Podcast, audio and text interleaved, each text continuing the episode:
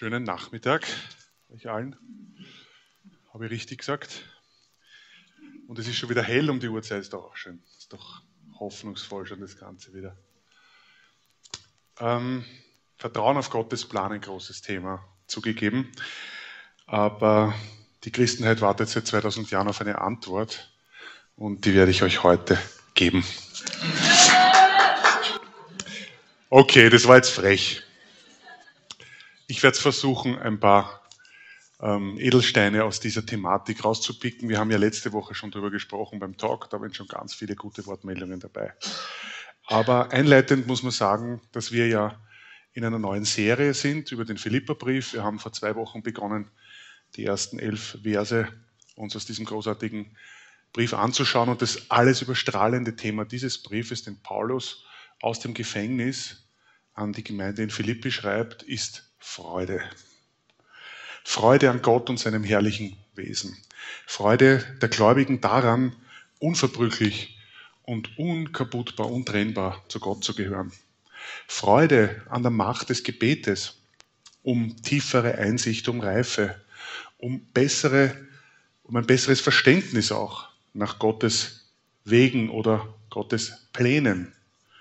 Und zu guter Letzt Freude darüber, dass wir, wenn wir mit Gott unterwegs sind und wenn wir lernen, nach seinen Ordnungen zu leben, unser Leben ganz anders führen können, als wir es von unserer Natur aus tun würden, wenn wir an Jesus Christus und an seinen Lippen hängen.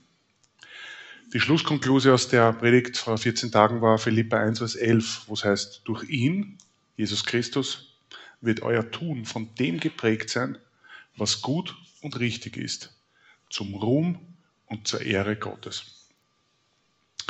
So eine Lebensführung, die an Jesus Christus hängt, an seinen Worten, an seinem Wesen und die durch den Heiligen Geist bestimmt ist, spiegelt sich ganz direkt auf Gott zurück und gibt ihm die Ehre.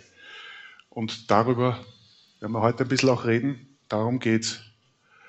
Und diese Art von Lebensführung spiegelt sich aber auch zurück in die Welt, in unser Leben und in das Welt, in das ganze Weltgeschehen in unser Umfeld und bringt Licht, Frieden und Hoffnung.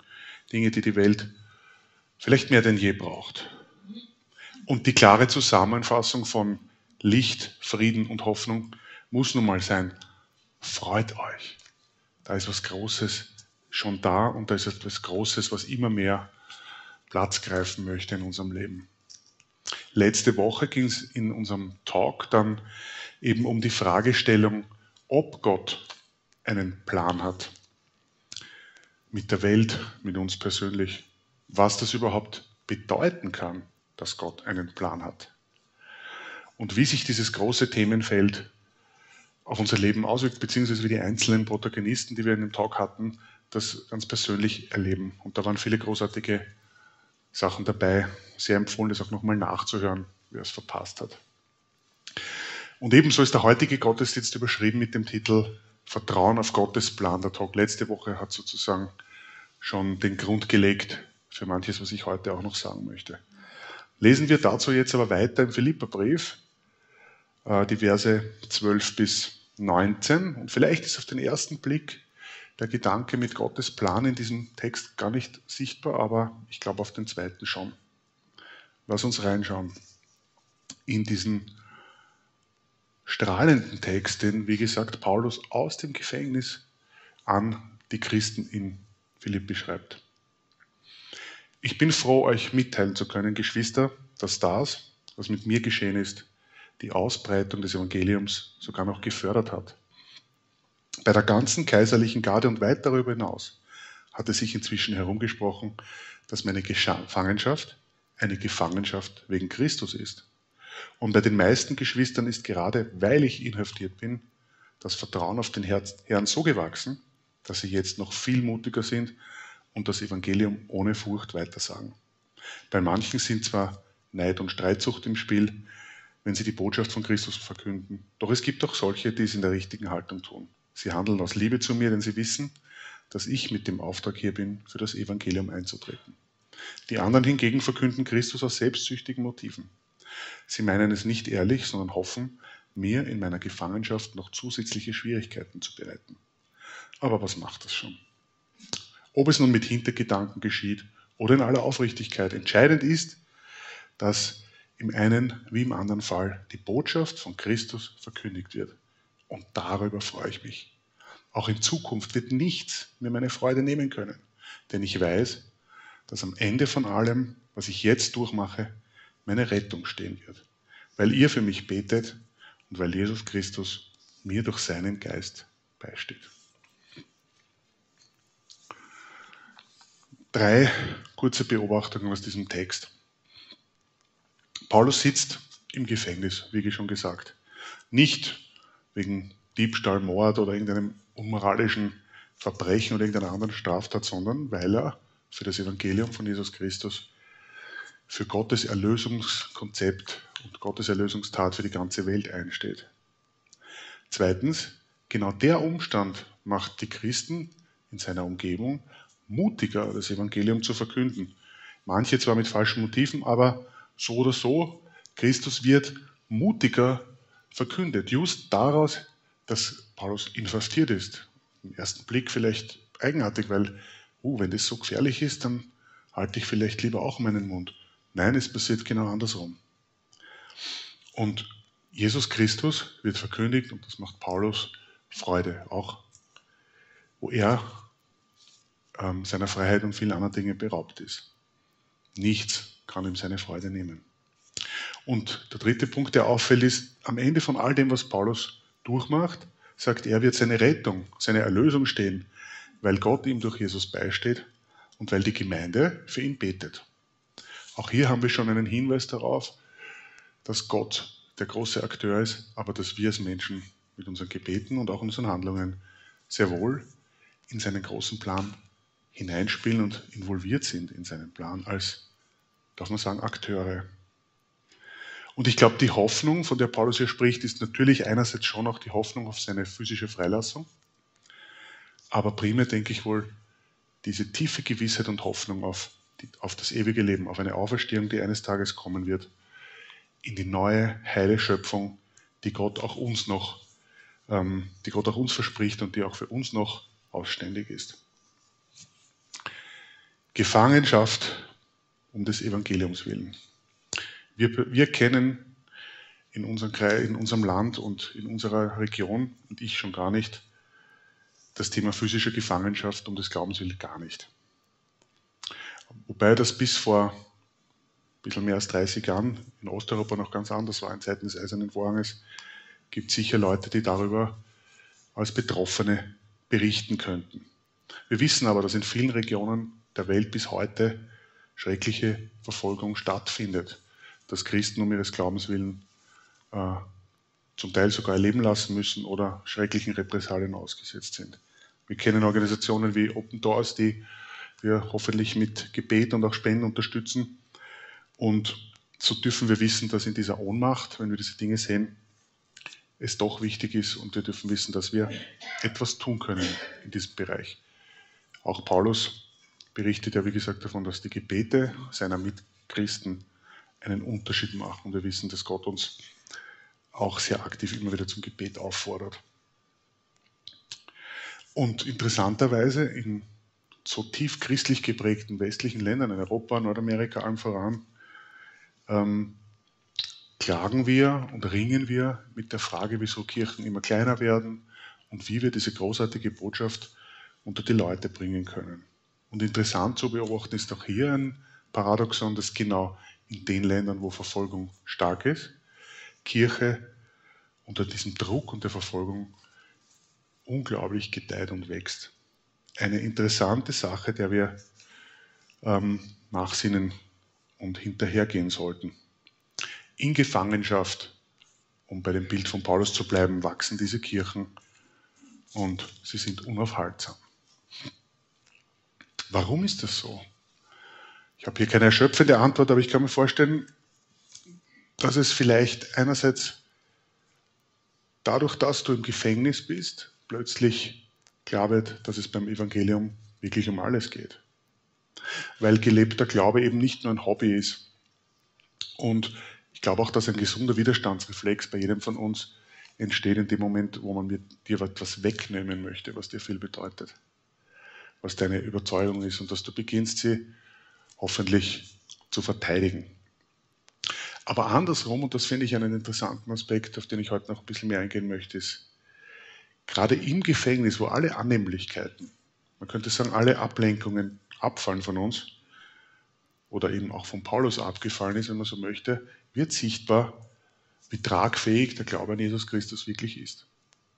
Und ich denke, die Freude von Paulus macht gerade aus dem Grund massiven Eindruck auf die Christen außerhalb des Gefängnisses und ermutigt sie und zeigt ihnen, ja, selbst wenn unser Körper im Gefängnis ist, selbst wenn man uns vieles oder alles nimmt, es lohnt sich dafür einzustehen und alle Ablenkungen sind weg. Paulus ist auf sein, könnte man sagen, Existenzminimum reduziert und dadurch wird sichtbar in Reinform, was sein Fundament, was seine Identität ist.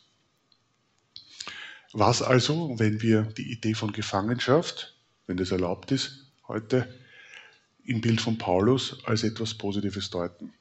Wenn wir sie deuten als ein Reduziertsein auf das äußere Minimum, um unser Inneres zum Vorschein zu bringen. Wenn wir den Gedanken zulassen, dass alles, was uns von Gott ablenkt, alles, was uns träge und langsam macht, von uns abbricht, weil wir eben gefangen sind, sozusagen, weil wir von dem entbunden sind, was man so machen kann, und dadurch sichtbar wird, worum es wirklich geht, was wirklich mich ähm, trägt. Und ähm, so denke ich, ist dieses Prinzip damals bei Paulus bis heute wirksam. Wenn alles von uns abfällt, was uns ablenkt, dann bleibt in Reinform das über, was Gott für uns wirklich bedeutet. Und ich glaube, wenn das Evangelium und Jesus Christus unser innerster Urgrund sind, dann haben wir selbst in Nöten und selbst in Dingen, die uns, die uns zu schaffen machen, glaube ich, Freude. Und wir können Freude erleben auf eine Art, die vielleicht paradox ist, die wir mit unserer Natur wahrscheinlich nicht so einfach erleben würden, aber die uns von Gott geschenkt ist, weil Gott so anders ist, weil Gott so anders denkt und weil Gott, wenn wir dann jetzt noch weitergehen zu seinem Plan, manchmal solche Dinge auch einfach zulässt, um uns zu zeigen, wo unsere Kraft wirklich sein soll und wo wir stehen. Was ganz Erstaunliches steht im Psalm 119, Vers 71. Da heißt es, es war gut für mich, dass ich gedemütigt wurde. So lernte ich deine Ordnungen neu. Ganz interessant. Gedemütigt, man kann auch sagen, an seinen Platz verwiesen wieder, an den richtigen Platz gekommen, an den Platz, wo man erkennt, wenn alles wegbricht, rundherum, was bleibt eigentlich? Wenn wir, wieder um Bild zu sein, im Gefängnis sind, wenn alles andere abfällt, bleibt die Freude, die Hoffnung und die Zuversicht auf Jesus Christus, unser Kern. Und damit wollen wir jetzt langsam die Kurve nehmen zu dem Thema, großen Thema, Vertrauen auf Gottes Plan. Ich glaube, es ist eine existenzielle Fragestellung, wahrscheinlich für alle Menschen, aber natürlich konkret für uns, die wir das ja auch gerne bekennen, dass Gott einen Plan hat und oft aber vielleicht dabei nicht wirklich definieren, was wir damit meinen. Und ich kann mir vorstellen, dass es ein bisschen auch unserer westlichen individualistischen Lebensgestaltung geschuldet ist, dass wir manchmal das Thema Gottes Plan vielleicht eher hören wie Gottes Plan für meine Lebensverwirklichung. Jedenfalls, und das soll heute einer meiner Punkte sein, es ist gefährlich, nicht zu erläutern, was gemeint ist mit dem Wort Plan, weil jeder von uns wahrscheinlich etwas anderes damit meint und dann Streitereien, Frustration und Bitterkeiten sicher vorprogrammiert sind. Und weil da sicher Tür und Tor sperrangelweit aufgehen für allerlei Fehlkonzepte und Falschlehren. Ich glaube, die Gefahr ist groß, wenn wir ein falsches Verständnis von der Frage, was Gottes Plan oder eben Gottes Wille wirklich ist, dass wir entweder ein vielleicht zu passives Leben führen, aus Angst, aus diesem Plan rauszufallen, aus Angst, etwas falsch machen zu können, oder dass wir Gott missverstehen als einen kosmischen Wohltäter, der all meine Wege, meine Ideen und meinen Willen zu segnen hat. ich glaube, beide Extreme führen uns in die Irre und neutralisieren unser Leben, glaube ich, äh, richtiggehend in Bezug auf das, was Gottes Reich und das Evangelium im Kern mit uns tun wollen und was das Evangelium und das Reich Gottes, wie sie auch durch uns weiter in die Welt getragen werden. Es ist ein Klassiker, aber das kann man nicht oft genug sagen. Die Bibel als das von Gott offenbarte Wort kann uns hier verlässlich Aufschluss geben. In vielen Versen, wo wir Plan lesen, und die meisten interessanterweise kommen aus dem Alten Testament, stehen eigentlich sehr verschiedene Begriffe im hebräischen Text. Da stehen so Sachen wie Ratschluss, Wille, Vorhaben, Wort, einfach nur, oder eben auch Plan. Und dabei wird, glaube ich, schnell klar, dass wir ein massives Perspektiveproblem haben, wenn wir die Frage eben zu menschenzentriert stellen, was Gottes Plan ist. Und ich glaube, wir haben alle die Neigung dazu, manchmal zu egozentrisch zu sein, zu sehr uns in den Mittelpunkt zu rücken. Und andererseits, möchte ich auch betonen, ist es eines unserer tiefsten Bedürfnisse, wahrgenommen zu sein. Und das ist gut so. Gott ist ein Gott, der uns sieht. Gott ist ein Gott, der Gutes für uns im Sinn hat. Gott ist ein Gott, der alle meine Tage schon kennt. Und schließlich ist Gott einer, der versprochen hat, dass er mit mir und mit euch zum Ziel kommt. Zu dem Ziel, das er gut findet. Und so können wir als erstes festhalten, Gott will nicht meine Pläne segnen, sondern er will seine Pläne in meinem Leben Wirklichkeit werden lassen. Denken wir an Jesus in die Extremform im Garten Gethsemane, kurz vor seiner Verhaftung.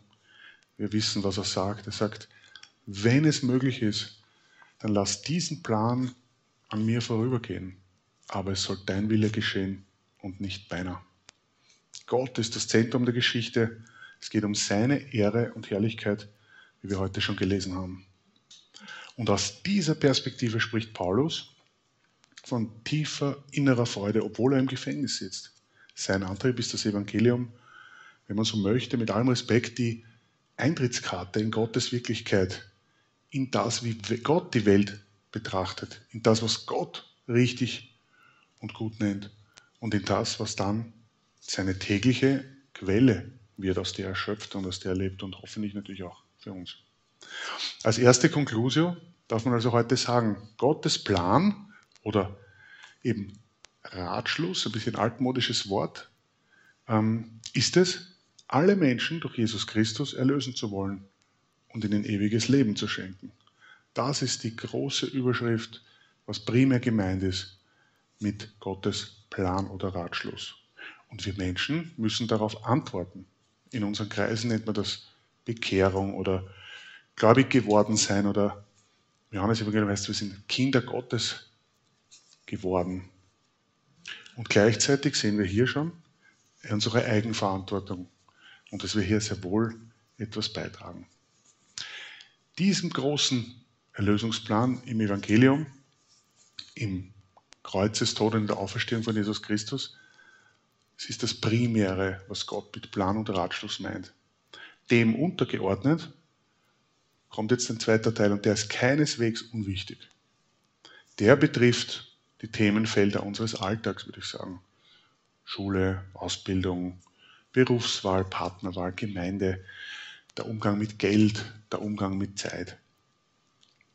Inwieweit hat Gott dafür einen Plan? Inwieweit können wir da daneben liegen? Gibt es ein binäres, sozusagen richtig oder falsch, nichts dazwischen und wehe dir, du hast dich halt vertan, dann ist es leider Pech, falsch abgebogen? Ich glaube nicht. Ich glaube, es gibt eben Prinzipien, die Gott uns gegeben hat. Und jetzt möchte ich wirklich euer Zuhören bitten, um aktives, mutiges Gestalten unseres Lebens aufgrund seiner Ordnungen in tiefer, vertrauensvoller Abhängigkeit von ihm. Ist das ein Widerspruch? Ja, auf den ersten Blick vielleicht. Wie kann ich von etwas abhängig sein und dabei trotzdem aktiv? Das ist genau die Spannung, in der wir stehen. Und genau über diese Dinge müssen wir nachdenken, wenn wir von Gottes Plan reden, in den Details unseres Lebens. Ich glaube, Man darf sagen, wir sind lebendiger, aktiver Teil von Gottes Geschichtsschreibung. Wir könnten vielleicht sagen, wir sind Juniorpartner Gottes.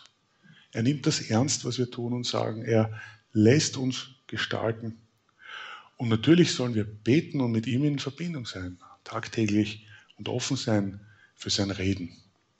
Sei es durch eben einen Bibelvers, sei es durch einen vertrauten Mitmenschen, unser Gewissen, unsere Intuition. Und dann dürfen und müssen wir aber in Bewegung kommen, aktive Entscheidungen treffen und nicht einfach schicksalsergeben herumsitzen und warten drauf, bis ein, weiß nicht, ein Engel erscheint und sagt, so spricht der Herr. Steht mir nicht falsch, ich mache das nicht in lächerlich ziehen, weil Gott kann das tun. Er kann es bis heute tun. Aber es kann dir leicht passieren, dass du darauf Jahrzehnte warten musst und völlig missverstanden hast, dass Gott dir längst Hoheit gegeben hat, dein Leben zu gestalten, noch einmal in der Betonung drauf, in Abhängigkeit von ihm und nach seinen Ordnungen. Niemals wird Gott Dinge segnen können, die gegen sein Wesen und gegen seine Ordnungen sind. Nur dass mich da niemand falsch versteht. Also lasst uns doch vielleicht in der Früh aufstehen und am Abend ins Bett gehen mit einem Gebet, das vielleicht so ähnlich klingen könnte wie folgendes. Herr, hier bin ich. Für mich, behüte mich. Lass mich erkennen, wie ich mehr und mehr dein Wirken erleben kann, wie ich mitwirken kann am Wachstum deines Reiches und wie ich gute Entscheidungen treffen kann, mein Leben in deinem Sinn zu gestalten. Im Psalm 139 heißt es, Gott kennt alle Tage unseres Lebens und hat sie in sein Buch geschrieben. Heißt es, dass dein Film abläuft? Ich glaube nicht. Nur weil Gott alles schon vorher weiß, heißt es nicht, dass ich das, was er schon vorher weiß, mitgestaltet habe. Wir sind keine Neudeutsch NPCs, das sind diese Figuren, die in Videospielen programmiert sind, die aber eigentlich gar kein Eigenleben haben, die machen immer das Gleiche. Die gehen so umeinander und machen immer dasselbe. Die sind so programmiert die können nichts anderes, die haben kein Eigenleben. Nein, wir sind keine Statisten. Wir haben Vollmacht, wir haben Eigenwillen, wir haben Kompetenzen. Und Gott möchte, dass wir diese Dinge ausleben. In Abhängigkeit von ihm. Psalm 73, Vers 24 heißt es, Du leitest mich nach deinem weisen Plan und nimmst mich am Ende in Ehren auf. Hier haben wir es wieder. Gott leitet, Gott lenkt und führt. Der Plan B, wie Kai noch gesagt hat heute. Und doch sind wir eben Partner Gottes, sind wir aufgerufen, das Leben zu gestalten und natürlich auch, wo wir heute sind, Kirche zu gestalten. Die Spannungen oder die Spannung zwischen diesen beiden großen Polen, dein Wille geschehe und ich treffe Entscheidungen laufend, die wird bleiben. Und ich glaube, dass Gott die ganz bewusst auch nicht auflöst. Und vielleicht gerade dort, wo Dinge passieren, die weit über unseren Köpfen sind, die, die wir nicht steuern können und die wir auch gar nicht verstehen, äh, müssen wir diese Spannung aushalten. In dieser Welt werden weiterhin ähm, Knochen brechen, Menschen krank werden, zu früh sterben, es werden Träume platzen, wir werden uns immer wieder aneinander versündigen und wir machen es weit weniger gut, als wir es vielleicht machen könnten. Vieles bleibt in dieser Welt auf der Strecke. Aber Gottes Plan, dass wir mit Zuversicht und Kraft und mutiger Bewegung im Heute unser Leben gestalten dürfen und dass unsere Erlösung unverrückbar feststeht. Diese beiden Dinge bleiben bestehen. Und das zu verinnerlichen und mutig danach zu leben, ist Gottes Plan im Großen jetzt und sein Wille für unser Leben. Davon bin ich überzeugt. Gehen wir noch einmal zurück zu Paulus und zu ihm im Gefängnis, wo er sagt, durch ihn, Jesus Christus, wird euer Tun von dem geprägt sein, was gut und richtig ist, zum Ruhm und zur Ehre Gottes. Ich möchte mit euch ein vorformuliertes Gebet zum Abschluss sprechen. Lieber guter Herr Jesus, bring uns immer wieder mal ins Gefängnis. In dem Sinn, dass alles um uns herum, was uns ablenkt oder unsere Perspektive auf das Wesentliche verstellt, wegbricht und wir wieder klar sehen, was dein Plan, dein Wille ist für unser Leben, damit wir laufend erleben, dass es nichts Besseres gibt, als in deiner Nähe und nach deinen Ordnungen mit dir gemeinsam das Leben zu gestalten. Amen.